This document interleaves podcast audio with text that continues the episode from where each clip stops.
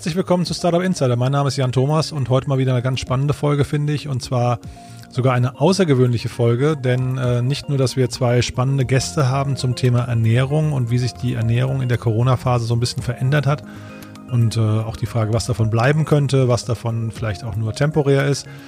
Nein, ich habe zum ersten Mal auch einen Co-Host hier oder eine Co-Hostin, wie das wahrscheinlich äh, politisch korrekt heißt. Dazu aber gleich später mehr. Ist auf jeden Fall ganz aufregend. Äh, auch die Co-Hostin ist schon ganz aufgeregt, glaube ich. Aber bevor wir dazu kommen, erstmal wieder zu unserer Stammgästin, die wahrscheinlich nicht mehr aufgeregt ist. Ähm, Janina, ich finde es toll, dass du wieder den Weg zu uns gefunden hast, dir Zeit nimmst und uns ähm, erzählst, wie sich die Welt da draußen in puncto Ernährung geändert hat. Hallo Janina. Hallo. Toll, dass du wieder da bist, Janina. Ich freue mich auch. Wir sprechen heute über Ernährung in der Corona-Krise oder beziehungsweise die Veränderungen, die sich daraus ergeben haben. Und da habt ihr äh, wieder mal eure quasi eure Panels befragt und habt ganz interessante Trends, finde ich, rausgefunden. Wie hat sich denn die Ernährungsweise im Homeoffice verändert bei Menschen? Ja, also ein bisschen aus auch meiner persönlichen Erfahrung haben wir relativ frühzeitig angefangen, äh, unser Panel mal dahingehend zu befragen, wie sich die Ernährung eigentlich durch Corona und durch das Homeoffice verändert. Ähm, wir haben uns dabei spe- im Speziellen darauf konzentriert, wirklich diejenigen, die im Homeoffice arbeiten, zu fragen, ob sie sich jetzt gesünder oder ungesünder ernähren, seitdem sie eben zu Hause sind. Ähm, und da sehen wir, dass sich wirklich ein Drittel derjenigen, die im Homeoffice arbeiten, äh, angibt, sich gesünder zu ernähren. Äh, jeder Fünfte sagt aber ungesünder. Und ähm, dreiundvierzig Prozent sagen, das ist genau gleich geblieben. Also man sieht da eine relativ starke Spaltung und deswegen haben wir uns nochmal angeschaut, wer denn jetzt eigentlich wirklich sich gesünder ernährt und wer nicht und haben äh, zwei ganz spannende ähm, Merkmale gefunden, die darüber so ein bisschen entscheiden. Zum einen haben wir festgestellt, dass es wahrscheinlich auch eine Frage der Kapazitäten und der Belastung ist, ob man sich nun jetzt auch noch gesünder ernährt im Homeoffice, im Lockdown.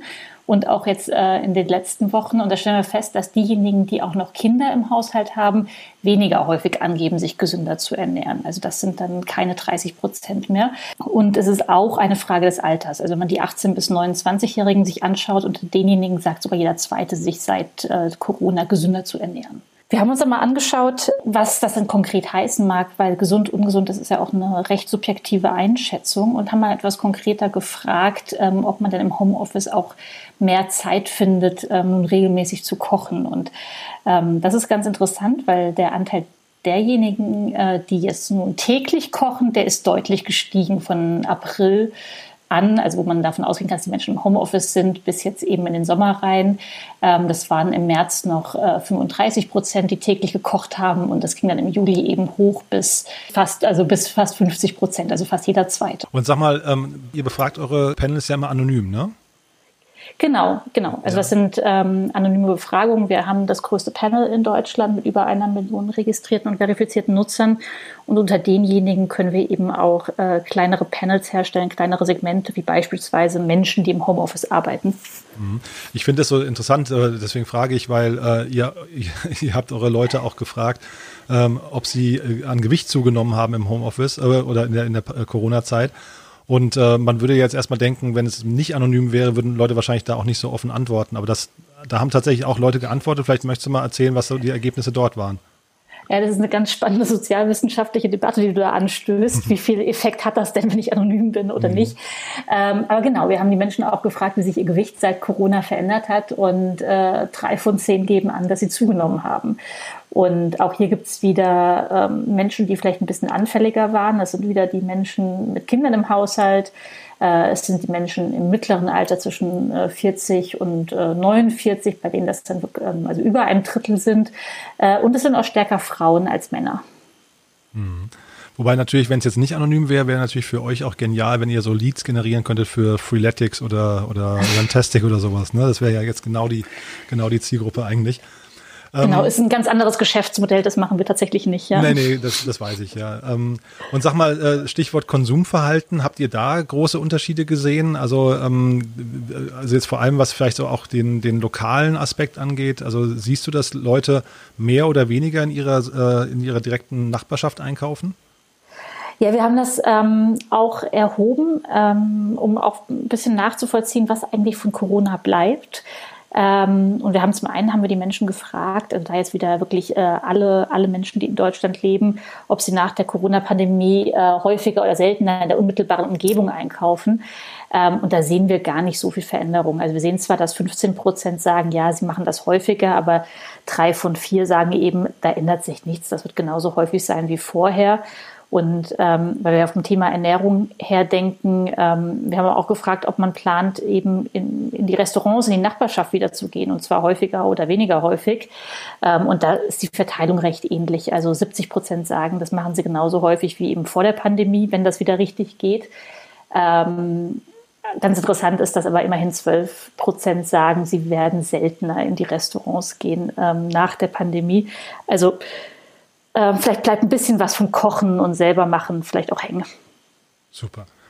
Du, das war wieder sehr spannend, Janina. Vielen, vielen Dank. Vielleicht nochmal zu euch. Wie kann man euch erreichen? Wer soll sich bei euch melden, wenn er vielleicht auch mal so ein Panel mit euch machen möchte? Ja, also grundsätzlich darf sich natürlich jeder an uns wenden, der sich für seine Zielgruppe interessiert, äh, interessiert, was die eigene Zielgruppe beschäftigt, was sie planen zu tun, wo Kaufbereitschaften sind. Ähm, und das Einfachste ist dann natürlich entweder mich auf LinkedIn anzuschreiben ähm, oder einfach auf unsere Webseite zu gehen, civey Punkt com, und sich dann da das zu suchen, was am passendsten ist. Super. Du, dann bis hierher erstmal. Vielen, vielen Dank und äh, ja, bis bald wieder, ne? Bis bald, ich freue mich. Ich mich auch. Danke dir, ne? Tschüss. Ciao.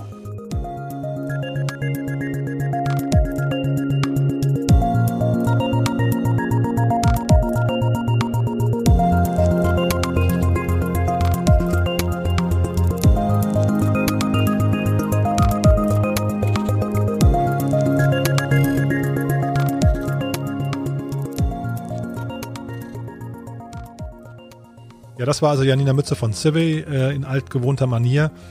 Und äh, ich kann euch nur empfehlen, euch mit Civey noch mal ein bisschen auseinanderzusetzen, denn es ist wirklich ein, ein super spannendes Unternehmen und äh, vielleicht ist da auch für euch der ein oder andere Anknüpfungspunkt äh, vorhanden. Wir kommen zu unseren Ernährungs-Startups äh, und da haben wir zwei spannende Gäste. Zum einen ist die äh, Verena Hubertz da. Ähm, das ist äh, ein Interview, das quasi vor ihrem Paukenschlag aufgenommen wurde. Verena Hubertz ist ja bei Kitchen Stories eine der beiden Gründerinnen. Äh, Kitchen Stories ist ja ein, ein äh, Apple-Liebling, wenn man so möchte. Tim Cook hat das Unternehmen auch schon besucht und Verena Hubertz ist, wie gesagt, eine der beiden Gründerinnen, hat aber jetzt vor kurzem bekannt gegeben, dass sie äh, in die Politik wechseln möchte. Und der Podcast hier ist, ich glaube, zwei Tage bevor sie diese Bombe hat platzen lassen, aufgenommen worden. Ähm, von daher hat sie darüber noch nicht gesprochen. Ist ein bisschen schade auf der einen Seite, aber auf der anderen Seite vielleicht auch äh, umso spannender nochmal, weil wir uns eben nur über Kitchen Stories unterhalten haben und eben nicht über den Werdegang, der jetzt äh, vielleicht noch vor ihr liegt. Doch bevor wir dazu kommen, ja, ich habe meine liebe Kollegin Kira eingeladen, die ähm, ja einfach Lust hatte, mal eine Podcast-Folge zu moderieren. Kira ist eigentlich ansonsten hinter den Kulissen tätig, aber war ganz mutig, hat gesagt, raus aus der Komfortzone und hat gesagt, äh, ich probiere das mal und äh, umso mehr freue ich mich, dass du da bist. Hallo Kira.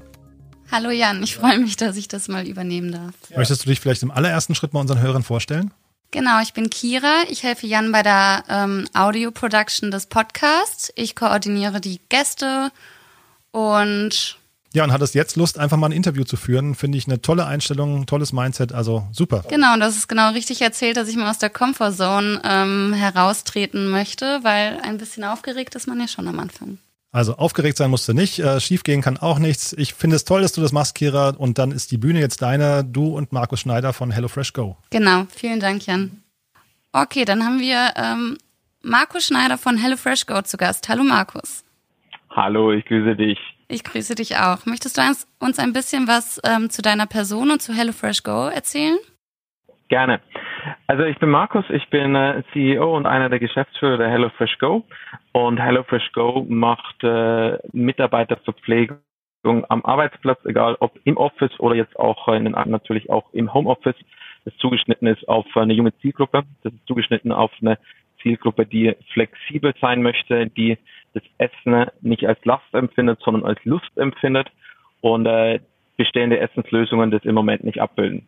Und das war auch genau der Hintergrund, wie die HelloFresh Go entstanden ist. Die HelloFresh Go ist als Teil der HelloFresh S E, also der äh, Meal Kits, entstanden im Bereich der Innovation. Äh, wir sind mittlerweile seit über einem Jahr absolut unabhängig von, äh, von HelloFresh und äh, verbreiten quasi unsere Lösung an unterschiedliche Unternehmen in äh, ganz Deutschland. zu meinem Hintergrund. Ich bin zu HelloFresh Go vor zwei Jahren ungefähr gekommen, mit einem Hintergrund in äh, der Unternehmensberatung, wo ich natürlich das Problem der Essensversorgung am Arbeitsplatz äh, kannte und kenne und leider auch viel zu sehr das Essen am Arbeitsplatz in Frust ausgeartet ist. Deshalb bin ich zu HelloFresh Go gekommen und äh, die HelloFresh Go jetzt entsprechend in Deutschland bekannter zu machen, die Lösungen auch zu noch mehr Unternehmen zu bringen, damit natürlich auch die Unternehmen für ihre Mitarbeiter nicht nur äh, die Essensversorgung sicherstellen können, sondern gerade in den heutigen Zeiten ne, dann Essen oder Benefits vor Ort dann natürlich auch einen Teil der Mitarbeitermotivation darstellen und natürlich auch einen Teil der Mitarbeiterretention darstellen. Alles klar. Toll. Möchtest du uns ein bisschen was über euer Geschäftsmodell erzählen, was äh, für Referenzkunden, nee, was für Kunden ihr habt, weil als Referenzkunden sind ja auf der Webseite Startups angegeben. Und ein bisschen was dazu erzählen, wie das alles preislich ähm, gesehen ist, ob der Mitarbeiter selbst zahlen muss oder der, das Unternehmen. Genau, und was für Kunden ihr mit euren Produkten anspricht, eher Startups mhm. oder eher größere Unternehmen. Mhm. Also wir sind ein klassisches B zwei B zwei C-Geschäft. Das heißt, wir sprechen natürlich mit den Unternehmen, ob sie ihren Mitarbeitern was anbieten wollen, ob sie den Mitarbeitern einen Benefit anbieten wollen im Bereich der Essensversorgung. Oft ist es auch so, dass es Verpflichtungen gibt für die Unternehmen, dass die den Mitarbeitern eine Essensversorgung zur Verfügung stellen. Das heißt, die ersten Ansprechpartner sind für uns auf Unternehmensseite und das sind klassischerweise viele Ansprechpartner, die aus dem H R, People Development, Employer Branding kommen. Natürlich geht es auch in Richtung Facility Management, Food and Beverage Managers sind quasi immer so unsere Kernansprechpartner, die sich mit uns dann entsprechend unterhalten, ob HelloFresh Go die richtige Lösung für das Unternehmen ist.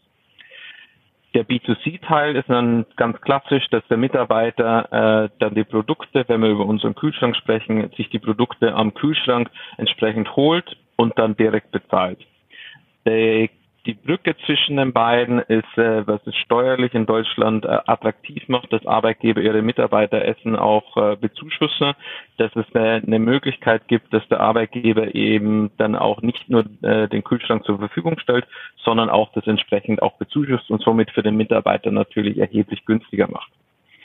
Wenn wir jetzt über die Zielgruppen sprechen, was du gerade eben angesprochen hast, ähm, wir haben Kunden vom Mittelständler ab hundert Mitarbeitern bis zu den Großkonzernen, die auch zum Teil im DAX notiert sind. Also es ist äh, einfach eine Lösung für alle Unternehmensgrößen, wenn wir, ich sag nochmal, wenn wir über unseren Kühlschrank sprechen, weil natürlich überall da, wo es Mitarbeiter gibt, überall da, wo Mitarbeiter dann auch äh, im, am Arbeitsplatz oder in der Nähe des Arbeitsplatzes dann auch Hunger verspüren, ist HelloFresh Go eine Lösung. Und äh, die Ausführungen bisher waren über unseren Kühlschrank und über unser Kernprodukt bezogen. Wenn wir jetzt natürlich auf unser neues Produkt schauen, äh, die, wie wir es nennen, die Homeoffice und die Office-Boxen, also quasi HelloFresh Go in der Box, äh, das dann entsprechend ins Büro oder ins Homeoffice geht, da ist natürlich die Zielgruppe noch viel weiter. Also wenn wir über die, unsere Homeoffice-Solution sprechen, dann sprechen wir de facto jedes Unternehmen in Deutschland an, das Mitarbeiter im Homeoffice hat, das einen Beitrag eben zur Essensversorgung auch am Heimarbeitsplatz leisten möchte, das die Motivation hochhalten möchte, auch quasi über Distanz. Ein Unternehmen, das zum Beispiel Events dezentral organisieren möchte, dafür sind wir die Lösung, die einfach aus unserer Vision heraus auch kurzfristig geboren wurde. Weil unsere Vision de facto äh, ganz simpel ist, wir wollen gutes, gesundes Essen an jedem Arbeitsplatz zu jeder Zeit ermöglichen. Und da hatten wir natürlich durch Corona gerade zu Beginn ein bisschen Schwierigkeiten, das aufrechtzuerhalten. Aber innerhalb von äh, sechs Wochen haben wir dann unser neues Produkt entwickelt, damit wir auch wirklich zu unserer Vision widerstehen können und entsprechend dann natürlich auch die Mitarbeiter im Homeoffice versorgen können. Toll, das klingt nach einer tollen Idee. Auf Corona kommen wir später nochmal in Detail zu sprechen. Möchtest du uns noch kurz erzählen, ähm, wie man eure Kühlschränke bestellen kann oder wie man diese Boxen bestellen kann? Gibt es einen bestimmten Bestellprozess auf eurer Webseite? Ähm, also unser Kernprozess läuft noch über unser Sales-Team. Einfach äh, hellofreshgo punkt de eingeben äh, und mit uns in Kontakt treten. Dann äh, meldet sich jemand aus dem Sales-Team, bespricht quasi den Bedarf, bespricht auch die, äh, das Unternehmens-Setup, wo passt es quasi rein, wie passt es auch zum Beispiel zu anderen Benefits, die, die das Unternehmen den Mitarbeitern schon zur Verfügung stellt. äh, und dann finden wir eine Lösung und dann innerhalb von zwei, drei Wochen, wenn wir uns quasi dann äh, einigen und äh, den Vertrag unterschrieben haben, können wir auch relativ schnell dann eben starten. Ähnlicher Prozess ist bei den äh, bei den Boxen, bei unserem äh, Corona-Produkt, sage ich mal, erfordert ein bisschen mehr Beratung, weil natürlich gerade Corona und die Homeoffice-Situation auch eine, eine ganz spezielle Situation ist. Deshalb investieren wir da ganz viel Zeit, auch wo wir aus dem Erfahrungsschatz von unseren äh, vielen Unternehmenskunden natürlich auch Best Practices sehen, die wir natürlich auch gerne mit unseren Kunden oder neuen Kunden teilen, damit äh, die Unternehmen das natürlich auch in der schwierigen Situation bestmöglich abbilden. Also wie gesagt, einfach uns kontaktieren, dann kommt, sich, äh, kommt jemand aus dem Sales-Team, äh, aus dem Vertriebsteam äh, auf dich, auf das Unternehmen zu und dann finden wir immer eine Lösung, die für das Unternehmen ganz spezifisch passt. Klasse. Jetzt habe ich gelesen, dass HelloFresh auch in anderen Ländern ähm, vertreten ist. Wie sieht das bei HelloFresh Go aus? Gibt es euch auch außerhalb von Deutschland? Aktuell noch nicht. Alles klar. Gut, dann lasst uns doch ein bisschen über Corona sprechen. Wie habt ihr in zwei, drei Sätzen die Corona-Krise miterlebt als Unternehmen? Der März war dramatisch, äh, wie es überall äh, in Deutschland war, wie es bei allen Unternehmen war. Es war eine sehr, sehr kurzfristige Veränderung, was absolut verständlich war. Aber die Zeit war auf der einen Seite dramatisch, auf der anderen Seite von hoher Innovation getrieben. Deshalb am Ende des Tages ist es eine spannende Zeit, die äh, uns alle, glaube ich, viel zu lernen weiß. Mhm. Jetzt sagt, äh, jetzt hast du ja auch gesagt, dass die HelloFresh Go Boxen ähm, fürs Homeoffice extra aus der Corona-Krise heraus erstanden sind. Gibt es noch ähm, spannende Best Practices, die ihr aus der Krise gelernt habt? Agil und offen zu bleiben. Äh, gerade, weil, was ich meinte, also die Boxen sind quasi aus unserer Vision heraus entstanden. Wenn man quasi so einen, wie nennen wir intern unseren North Star, unseren äh, Nordstern quasi haben. Und jedes Unternehmen, das den Nordstern hat, sollte sich gerade in der Situation einer Krise darauf berufen. Weil das ist der Kern des Unternehmens, das ist gerade heute heutzutage auch bei vielen Mitarbeitern so der, der Purpose, den viele äh, Mitarbeiter natürlich auch tiefergehend im Arbeitsplatz sehen. Und wenn man sich darauf beruft und halt quasi den als, äh, als Denkanstoß auch in Krisensituationen nutzt, war auf die HelloFresh Go betrachtet das absolut genau das Richtige. Wir haben uns dementsprechend äh, als Unternehmen verpflichtet, schon vor zwei Jahren, schon vor längerer Zeit und jetzt quasi in der Krise das nochmal auszupacken, sich hinzusetzen, wie müssen wir uns ändern, wie können wir quasi unsere Vision auch in solchen Zeiten aufrechterhalten. Ne? Kann ich jedem äh, Unternehmenslenker, Unternehmensführer ans Herzen legen, weil dann auch die Motivation im Unternehmen super hoch ist. Bei uns, es hat quasi Motivation, es hat die Hütte in Anführungszeichen so richtig gebrannt, weil einfach die Mitarbeiter so glücklich waren, dass wir durch die Rückbesinnung auf unsere Vision einfach kreativ wurden, innovativ wurden et cetera. Mhm. Habt ihr denn irgendwelche Störungen in den äh, Produktionsketten miterlebt oder wie war das mit euren Mitarbeitern, da der Rest ja meistens ins Homeoffice gehen musste? Ähm, Bei uns gab es ehrlicherweise keine, keine Störungen. Wir haben auch während der gesamten Krise seit März, wir haben den Betrieb aufrechterhalten. Alle unsere Kunden, die im Büro waren, die die Mitarbeiter nicht nach Hause geschickt haben, wurden ohne Lieferunterbrechung beliefert.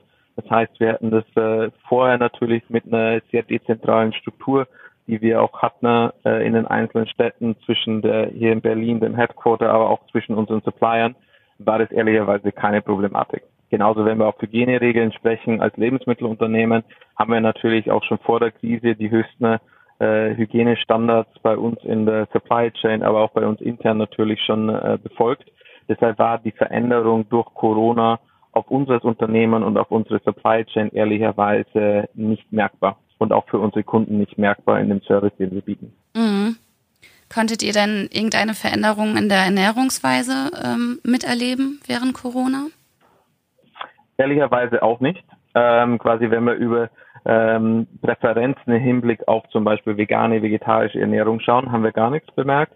Was wir natürlich ganz stark gesehen haben, ist, äh, als die Mitarbeiter wieder ins Büro zurückkamen und es gab einen HelloFresh-Kühlschrank vor Ort für die Essensversorgung, wir halt wirklich als die hygienischste und die sicherste Möglichkeit der Essensversorgung im Office-Umfeld angesehen wurde. Beim Supermarkt waren Schlangen, man musste Maske tragen, es war oft weil sie auch nur mit Einschränkungen bei der Öffnungszeit verbunden. Kantinen waren geschlossen, weil nicht rentabel oder weil Hygienekonzepte halt relativ lange mit der Umsetzung gedauert haben, et cetera et cetera. Also wir sahen quasi von den Mitarbeitern, die zurückkamen, gerade wenn wir Richtung Mai und Juni schauen, erheblich höhere Nachfrage bei unseren Kühlschränken, weil wir einfach als wirklich hygienischste und sicherste Möglichkeit der Essensversorgung in solchen schwierigen Zeiten angesehen wurden. Sehr schön. Im Großen und Ganzen kann man also sagen, dass ihr als klarer Krisengewinner aus der Krise hervorgeht. Vielleicht kannst du uns einen Ausblick geben, wo ihr euch in zwei Jahren seht? In zwei Jahren, es, es ist eine spannende Zeit. Es bleibt auch noch eine sehr, sehr spannende Zeit. Wir vernehmen von immer mehr Unternehmen, dass sie die Mitarbeiter großflächig äh, im Homeoffice belasten wollen, belasten können. Da sehen wir irgendwie eine Novartis, da sehen wir eine Siemens, da sehen wir eine Allianz, die halt das ganz viel stärker quasi Richtung Homeoffice verlagern, was vor der Krise in dem Ausmaß noch nicht erkennbar war. Also die langfristigen, what is the back to normal, was ist quasi der neue Normalzustand? Langfristig ist für alle Marktteilnehmer noch nicht abzusehen. Wenn wir auf uns spezifisch natürlich gucken, für die nächsten zwei Jahre werden wir weiterhin die Situation haben, dass die hygienischen Bedingungen und Voraussetzungen, die in Unternehmen geschaffen werden müssen, auch Bereich, im Bereich Essensversorgung, sehr hoch sein werden. Und wir natürlich da als HelloFresh Go jetzt während Corona, während der Hochphase von Corona das schon un- unter Beweis gestellt haben, haben, dass das eine sehr, sehr gute Option ist, werden natürlich dann entsprechend uns wahrscheinlich auch äh, noch stärker noch stärker ausbreiten, weil gerade dann auch Kantinen dann zum Teil unrentabel laufen, je mehr Mitarbeiter im Homeoffice sind, die Infrastruktur natürlich immer noch aufrechterhalten werden muss. Das heißt, ich sehe auf die nächsten zwei Jahre eine Veränderung der Betriebsessensversorgung hin zu äh, hygienischen, flexiblen äh, Solutions, für, äh, Lösungen, die wahrscheinlich von der Kantine sich wegbewegen und eher eine Versorgung über HelloFresh Go oder ähnliche Produkte äh, stärker werden. Okay. Klasse, Markus. Dann am Ende noch die Frage, ob ihr noch Mitarbeiter sucht und auf welchem Wege man sich bei euch melden kann. Äh, natürlich suchen wir weiter Mitarbeiter. Als wachsendes Startup sind wir über, über gute Mitarbeiter natürlich sehr froh. Genauso wie, wie jedes andere Unternehmen, nehme ich mal an. Ähm, und äh, ganz einfach äh, bei uns über die Website melden oder gerne auch bei mir direkt. Ich bin zu finden auf LinkedIn, auf Xing. Die üblichen Verdächtigen gerne einfach äh, direkt bei mir kurz melden und dann freuen wir uns darauf, dass wir äh, einen ersten direkten Austausch haben, was HelloFresh Go zu bieten hat, äh, sowohl als Unternehmen bei uns intern als natürlich auch im Sinne für die Essensversorgung am Arbeitsplatz. Weil persönlich ehrlicherweise von, äh, von unserer Vision her und was die HelloFresh Go äh, erreichen soll langfristig, sehe ich die HelloFresh Go als wichtiger an als eine reine Essensversorgung. Sondern Essen ist für mich ein Lebensgefühl. Die Essensstile und Diäten und Präferenzen, die man im privaten Bereich einfach schon äh, eben leben kann, sind oft am Arbeitsplatz nicht möglich, das zu leben, weil die Strukturen viel zu rigide sind. Und wir sehen uns als HelloFresh Go eben als genau die Lösung, die sowohl eine hygienische Essensversorgung sicherstellt, als auch eine Essensversorgung, die genau die Präferenz der Mitarbeiterinnen und Mitarbeiter im, im Unternehmen trifft. Klasse, Markus. Dann bedanke ich mich, dass du da warst und dass du uns einen Einblick geben konntest. Ja, ganz herzlichen Dank dir. Vielen Dank.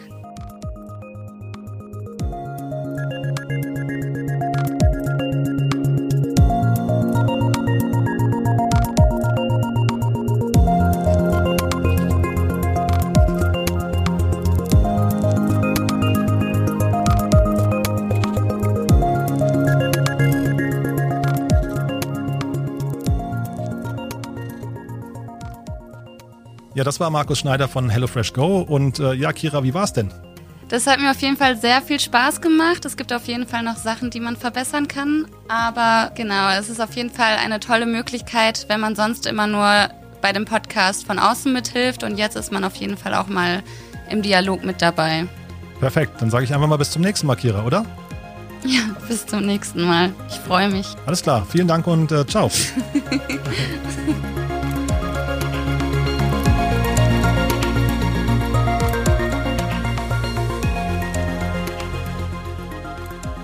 Ja, das war also Kira von Startup Insider und äh, im Dialog mit Markus Schneider von HelloFresh Go. Wir kommen zu Verena Hubertz von Kitchen Stories und ich habe es ja gerade schon gesagt, äh, in den vergangenen Wochen ist durch die Presse gegangen, dass äh, Verena sich leider von Kitchen Stories verabschieden wird. Das ist bedauerlich. Ähm, Berlin verliert also zum, äh, zunächst mal eine tolle Gründerin, die auch wirklich sehr erfolgreich war. Ein toller Exit an Bosch äh, gelungen vor einigen Jahren. Aber wie gesagt, darüber sprechen wir eigentlich gar nicht, äh, weil uns das, beziehungsweise ihr schon, aber mir nicht, äh, nicht bekannt war, als wir gesprochen haben. Deswegen sprechen wir nur über Kitchen Stories und über die Veränderungen im Foodmarkt. Und äh, ja, das ist nicht minder spannend, glaube ich. Von daher ganz toll, dass du da bist, Verena. Ich freue mich sehr, dass wir sprechen können. Herzlich willkommen im Podcast. Ja, danke schön für die Einladung, Jan. Na klar. Du, äh, Verena, möchtest du dich und Kitchen Stories mal äh, vorstellen für die wenigen wahrscheinlich Leute, die euch noch nicht mhm. kennen? Gerne. Also ich bin Verena, einer der beiden Gründerinnen von Kitchen Stories. Wir sind ein Startup, mittlerweile schon sieben Jahre alt. Und unser Motto ist, anyone can cook, und wir wollen jeden zum Kochen bringen. Das machen wir mit einer App, mit Videos, Schrittbildern, aber nicht mehr nur das, weil mittlerweile sind wir überall da verfügbar, wo man Inhalte und Rezepte finden kann, also von Amazon Alexa bis hin zu Apple Watch, bis auch jetzt eine Webseite auf allen möglichen Touchpoints verfügbar. Das ist ja spannend. Kannst du diese Kanäle mal, die Bedeutung der Kanäle mal für euch mal so vielleicht mal einordnen oder clustern? Welche, also jetzt App ist klar, ist wahrscheinlich nach wie vor der Hauptkanal, aber so ein Amazon Alexa und so, sind die wirklich schon ähm, quasi einsatzfähig für euch oder ist das noch so ein bisschen Zukunftsmusik? Definitiv äh, schon ein großer Einsatz, äh, den wir bei Alexa sehen, weil wir sehen natürlich die Küche der Zukunft in einer Form, dass Sprache, ähm, der Handyscreen vielleicht auch nicht mehr benutzt wird. Also äh, Voice ist halt ein riesengroßes Thema und da ist Alexa natürlich der Vorreiter und da freuen wir uns auch, dass wir einer der Launchpartner sein durften. Ähm, ist ja jetzt auch schon ein paar Jahre her, als der ohne äh, Show live ging, also wirklich nur die, die Box damals noch. Und äh, da gucken wir uns natürlich ganz, äh, ganz besonders an, wo auch die Entwicklung hingeht. Also auch ein Thema wie Ähm, A R ist natürlich äh, auch super spannend und wir wollen eben zwei Dinge zusammenbringen bei Kitchen Stories. Das eine ist die, äh, die Tech-Seite, also ähm, Technologie, und auf der anderen Seite Content, weil wir glauben eben, es findet ja so eine Übertechnologisierung der Küche statt, also der Backofen per äh, W L A N äh, verbunden mit der App, aber so richtig der Use Case, Ähm, den wollen wir halt bauen. Also dass jetzt nicht Technologie unser Leben komplizierter macht, sondern eben auch einfacher. Und da, glaube ich, ist richtig viel Bewegung auch in der Zukunft im Markt drin. Mhm. Euch ist ja das gelungen, was viele, wovon viele Gründer träumen oder Gründerinnen, nämlich ihr wurdet übernommen, äh, habt einen Exit geschafft. Bosch Siemens Haushaltsgeräte, äh, Hausgeräte, ne, ist das äh, gewesen, wenn ich es richtig genau gesehen habe. Und wenn ich richtig einordne, arbeiten die ja so, sag mal, teilweise zumindest an so einer Smart Kitchen äh, Zukunft eigentlich. Wie, wie sehr seid ihr da involviert in die Entwicklung? Genau, also seit zweitausendsiebzehn ist Bosch Siemens Hausgeräte unser strategischer Mehrheitsgesellschafter und wir finden eben, dass wir zwei Dinge ganz gut zusammenbringen. Also B S H arbeitet mit den Multimarken, die ja auch im Konzern vorhanden sind, also von Bosch, Siemens, Neff, Gaggenau, aber auch Thermador in den U S A, arbeiten die eben an einer sogenannten Hardware-Plus-Strategie. Also wie können die Geräte so vernetzt, aber auch mit Services für den Endkonsumenten versehen werden, dass äh, eben auch nochmal mehr dieser digitalen Koch-Journey abgebildet werden kann. Also von Inspiration, was habe ich im Kühlschrank, bis hin zu, was kann ich kochen. Und wir als Kitchen Stories schlagen eben die Brücke, indem wir die Rezepte zur Verfügung stellen, aber eben auch die Software. Also wir sind eben zum Konsumenten das, die Plattform und die Zeiten sind auch vorbei, äh, indem man auf einer Markenseite sich jetzt komplett inspiriert, sondern man ist eben auf einer Plattform, die man gerne nutzt, wie Kitchen Stories. Und da haben wir eben schöne Cases, wie wir die verschiedenen Produkte äh, von der B S H eben auch integrieren können. Und da sind wir mit Hochdruck dran, das auch immer weiter zusammenzuführen.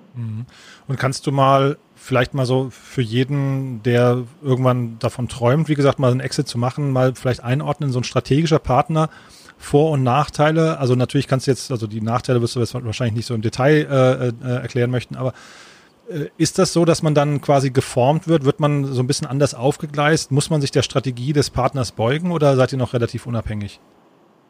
Das Schöne ist, dass wir relativ autark agieren, weil es gibt ja zwei Ansätze. Entweder man integriert, also man wird dann irgendwo im Konzern aufgesogen und hat sich dann so zu verhalten, wie das die Konzernstrategie vorsieht.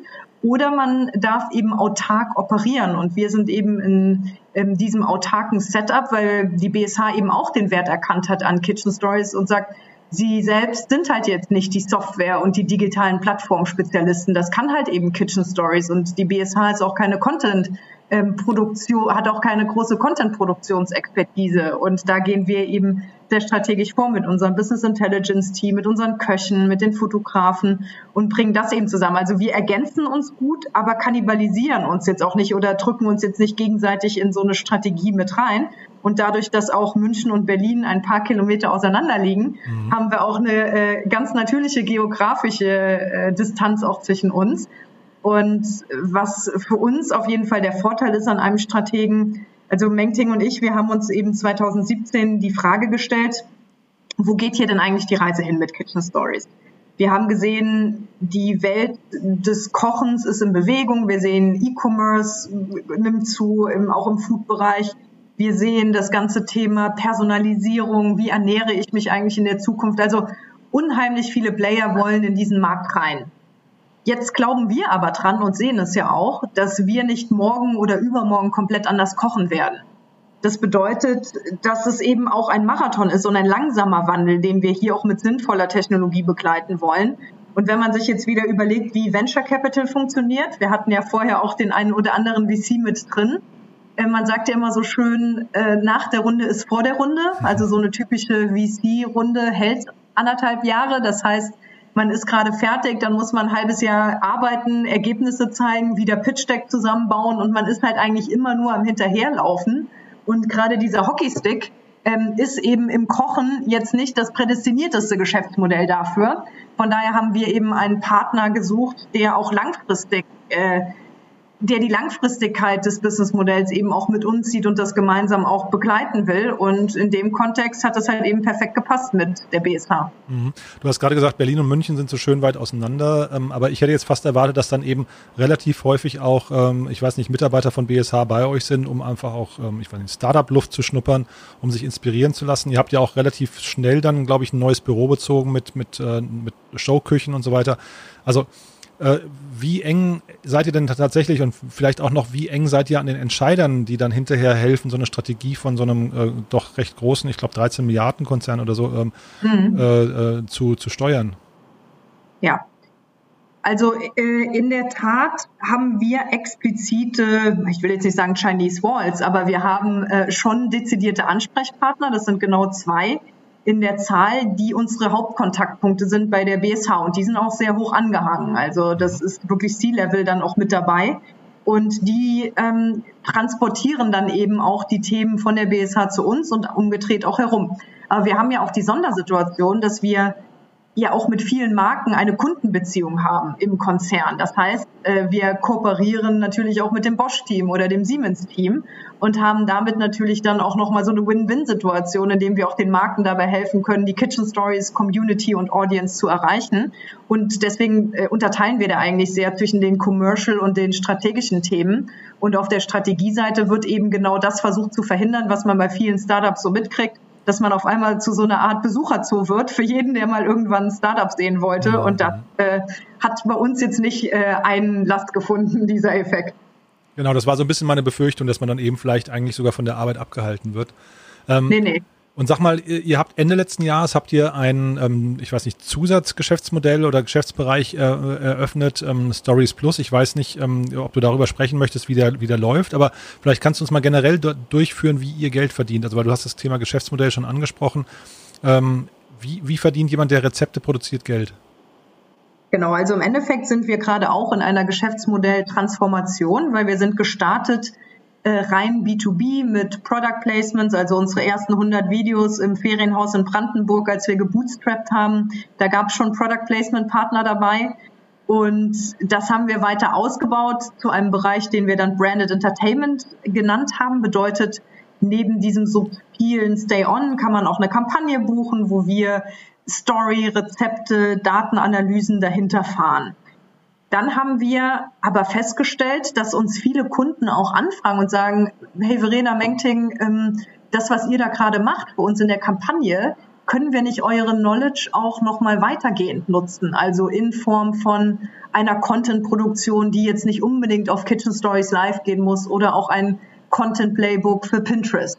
Und dann haben wir gesagt, macht das schon auch Sinn, unsere strategischen Partner auch allumfassender an der Stelle betreuen zu können, und haben dann eben das Ganze so ein bisschen ähm, unter einem neuen Dach äh, beheimatet, und das nennen wir Stories Plus. Also Stories Plus ist im Endeffekt unser B zwei B Dienstleister und Vehikel, mit dem wir alle Kooperationen im Endeffekt äh, dann auch umsetzen können.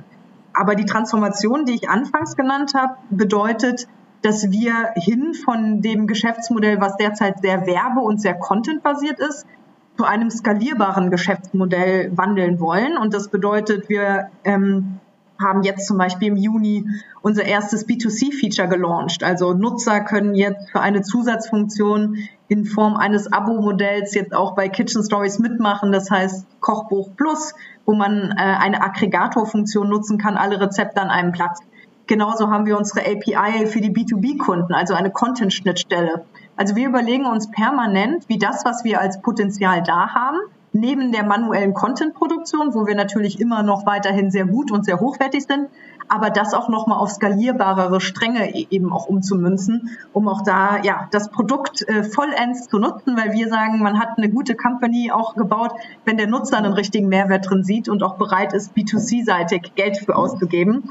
Und das ist eben jetzt der große nächste Schritt. Hm, wollte ich fragen, das ist quasi, also das ist ein kostenpflichtiger Zusatzservice, äh, den ihr dann gelauncht habt, ja? Genau, genau. Mhm. Weil das ist ja die riesen, äh, weiß nicht, äh, Fragestellung noch im Content-Produktionsbereich, wie man mit, mit gutem Content, selbst oder selbst mit exzellentem Content, äh, wie man da ausreichend Geld verdienen kann. Ne? Aber da seid ihr auf einem guten Weg, meinst du? Richtig, richtig. Also wir haben ja mittlerweile auch ein Team von fünfzig Mitarbeiterinnen und Mitarbeitern. Ähm, wir könnten auch, das war ja auch damals für uns die Frage, ziehen wir Kitchen Stories profitabel, was wir auch hätten machen können aus dem Content-Business?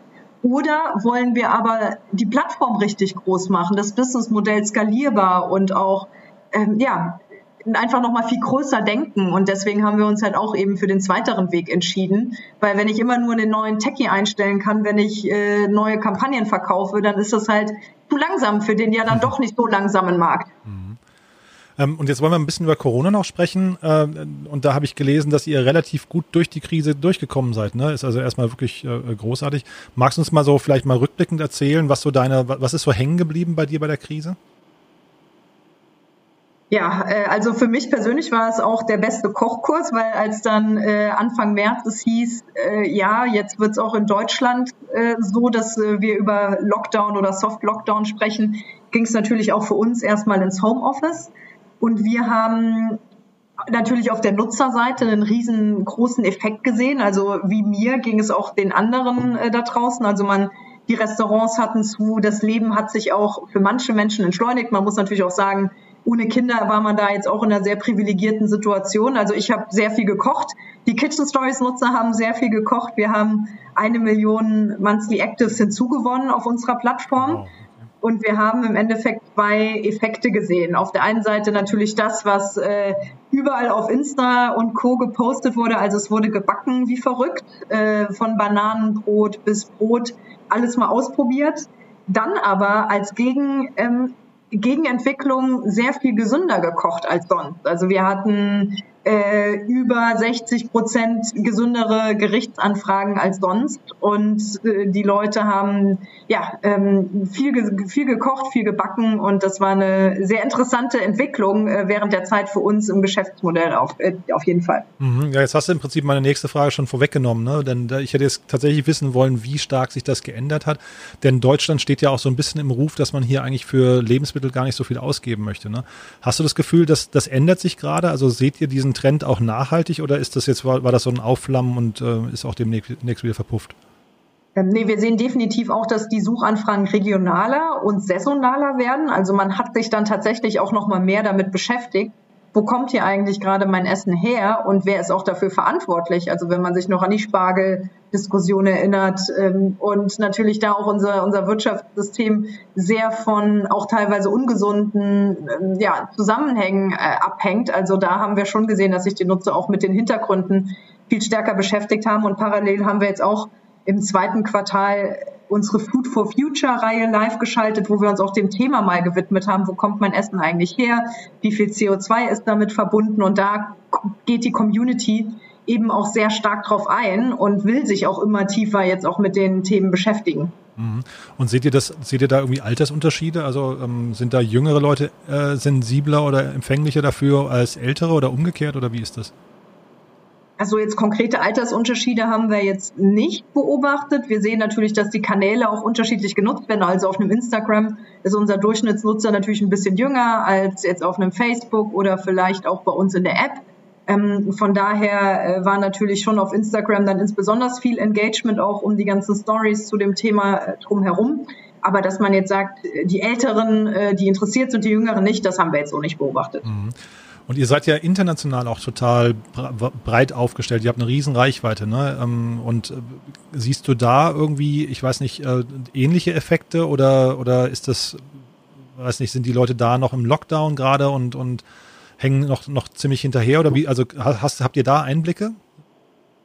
Ja, also bei uns hat auch natürlich der Lockdown in den anderen Ländern äh, zu Zuwächsen geführt, aber man muss auch dazu sagen, wir haben uns jetzt seit äh, ja kürzerer Zeit oder die letzten letzte letztes Jahr haben wir uns angefangen, auch mehr auf den auf die Dachregion zu fokussieren, weil wir eben gesagt haben, S E O und all das, was auch die organische Suche befeuert, das kann man eben auch ganz gut aus einem Land heraus erstmal pushen, bevor man, am Anfang sind wir so vorgegangen, am besten direkt die ganze Welt und haben äh, je, zwölf Sprachen immer simultan bespielt. Und dann haben wir aber gesagt, es macht nicht so viel Sinn. Wir gucken uns jetzt mal an, welche Länder ähm, am besten funktionieren. Und unser Fokus ist jetzt klar auf Dach, ähm, in Kombination mit aber nochmal Englisch und Chinesisch als Sekundärsprachen. Mhm. Ja, es ist total interessant, finde ich. Ähm, und sag mal, wenn ihr so nah dran seid in den ganzen, an den ganzen, weiß nicht, aktiven Koch, Koch, äh, weiß nicht, äh, Prozessen zu Hause und aus der, an der Auswahl der, der ganzen Rezepte und Lebensmittel, könnt ihr dann nicht eigentlich auch tolle Appelle richten an die Politik oder auch an die, also ist da fast ein gesellschaftlicher Auftrag? Du hast ja gerade eben ein bisschen schon erzählt mit euren, wie nennt es, Food for Future, glaube ich. Food for Future, genau. Ja, also das ist ja so, vielleicht so ein bisschen so eine, so eine Tendenz schon, ne? Da, denn man möchte ja eigentlich, glaube ich, dass die, dass die Gesellschaft tatsächlich sich viel mehr dann noch mit, mit, den, mit den Lebensmitteln, mit dem, mit dem, was auf den Teller kommt, irgendwie auseinandersetzt, oder? Definitiv. Also wir wollen auch als Marke und als Editorial Voice, also mit unserem, mit unserem, ja, mit unserem, mit unserer Community auch gewisse Themen ansprechen und auf die Agenda packen. Die Frage, die wir aber uns äh, auch immer intern stellen und die wir auch noch nicht komplett final gelöst haben, ist, wie Wie weit wollen wir uns eigentlich aus dem Fenster lehnen? Weil wir als Kitchen Stories, wir sehen uns schon als Plattform, die jetzt nicht dogmatisch in eine oder die andere Richtung die Nutzer drängt oder sie versucht zu leiten. Wir wollen halt eben mal Augen öffnen und auch dem Nutzer Informationen zur Verfügung stellen. Wir wollen ihm jetzt nicht sagen, hey, bitte nur noch einmal die Woche Fleisch. Also das muss jeder für sich entscheiden. Genauso sind wir auch nicht vegan oder äh, Paleo oder irgendwie eine andere äh, Ernährungsform und wollen hier eben auch ja den Alltag äh, der Menschen mit positiven Beispielen begleiten, ohne ihn dogmatisch in eine Ecke zu packen. Mhm. Und möchtest du mal für die Leute, die jetzt quasi inspiriert werden, auch mehr zu kochen, ähm, vielleicht mal so ein, zwei Tipps abgeben, welche Küchengeräte man unbedingt haben sollte, damit man irgendwie, also das können gerne welche von Bosch Siemens sein, aber es können auch andere sein, ähm, welche du empfehlen würdest? Ja, also was natürlich äh, in jede gute Küche gehört, ist mal so ein Stabmixer, äh, der vielleicht auch noch so ein kleines äh, Gefäß dabei hat, wo man äh, auch tolle Pestos, Pasten und Sonstiges mitmachen kann. Also das hat sich bei mir sehr bewährt.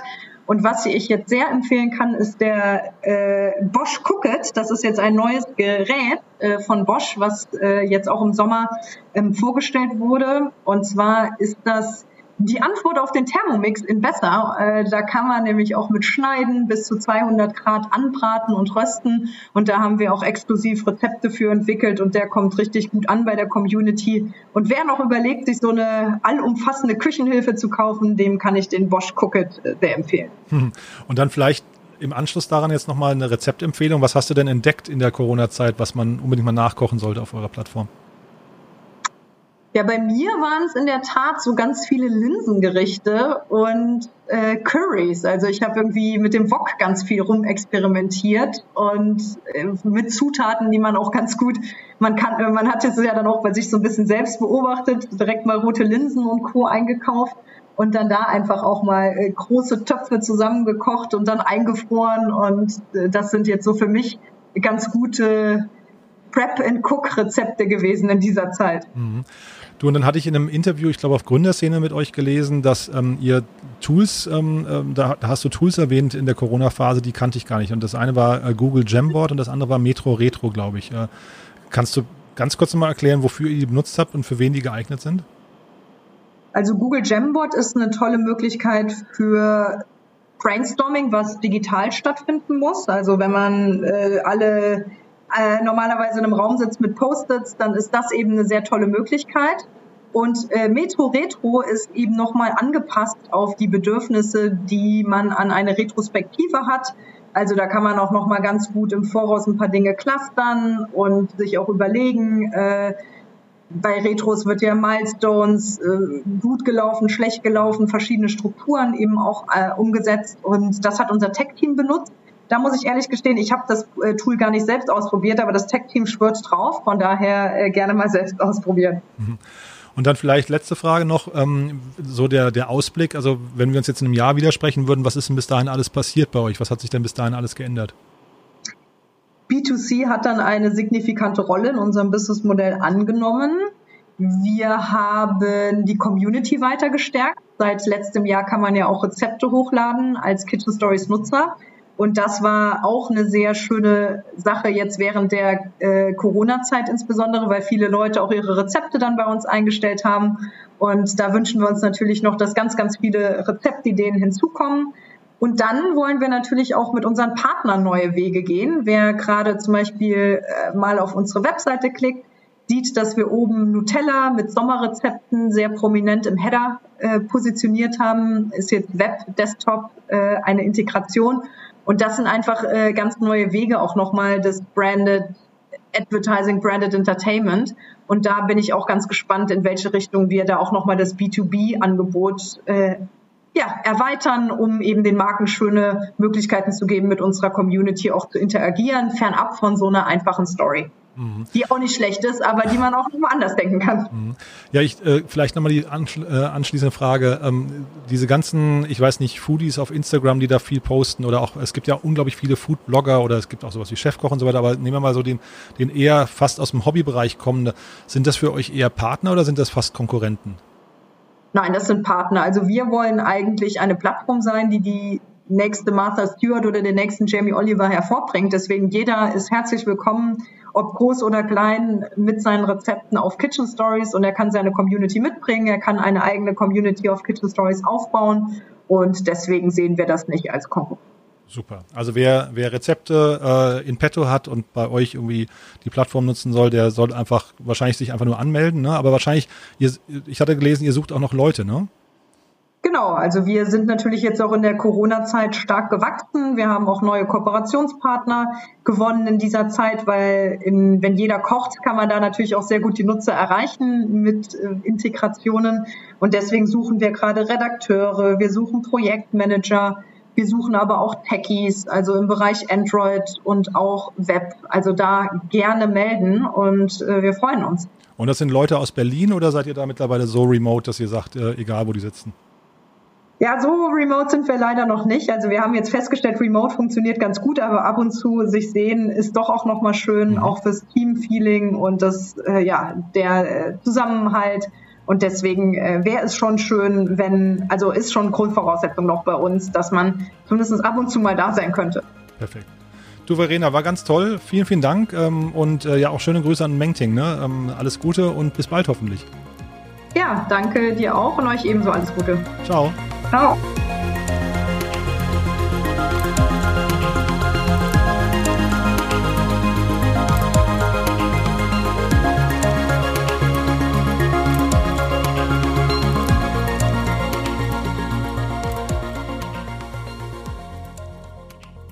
Ja, und das war Verena Hubertz von Kitchen Stories äh, oder noch Kitchen Stories, denn sie wechselt ja, wie gesagt, zur S P D, versucht über den Wahlkreis Trier, wenn ich es richtig in Erinnerung habe, ein Bundestagsmandat zu bekommen und äh, wird dann hoffentlich demnächst dafür sorgen, dass im Bundestag ein bisschen mehr ja, Gründergeist, äh, Startup-Geist oder Digitalkompetenz vorhanden ist. Und ähm, ja, ich muss mit ihr nochmal telefonieren. Vielleicht können wir sie ja sogar ein bisschen auf dem Weg begleiten, denn das wäre natürlich total spannend, weil sie ja eben auch so ein Role Model ist für vielleicht weitere ähm, Gründerinnen und Gründer, die versuchen möchten, ja, so ein bisschen was in Deutschland zu bewegen, abseits der Möglichkeiten, die man als Startup eben so hat. Bleibt mir eigentlich nur noch, euch eine schöne Woche zu wünschen. Wir hören uns am Freitag wieder, dann mit dem Thema Einzelhandel. Das knüpft im Prinzip nahtlos an. Und äh, ja, ich kann jetzt schon mal vielleicht anteasern. Ich habe mich unterhalten mit jemandem, der im Nebensatz äh, hat fallen lassen, dass er wahrscheinlich äh, der Co-Gründer des größten Fintechs in Europa ist. Äh, und äh, ja, da war ich ganz perplex, habe das also gar nicht so gesehen. Und von daher freut euch auf einen spannenden Austausch mit, ja, ich verrate es einfach noch nicht. Wir hören uns am Freitag. Bis dahin, alles Gute und eine schöne Woche. Ciao.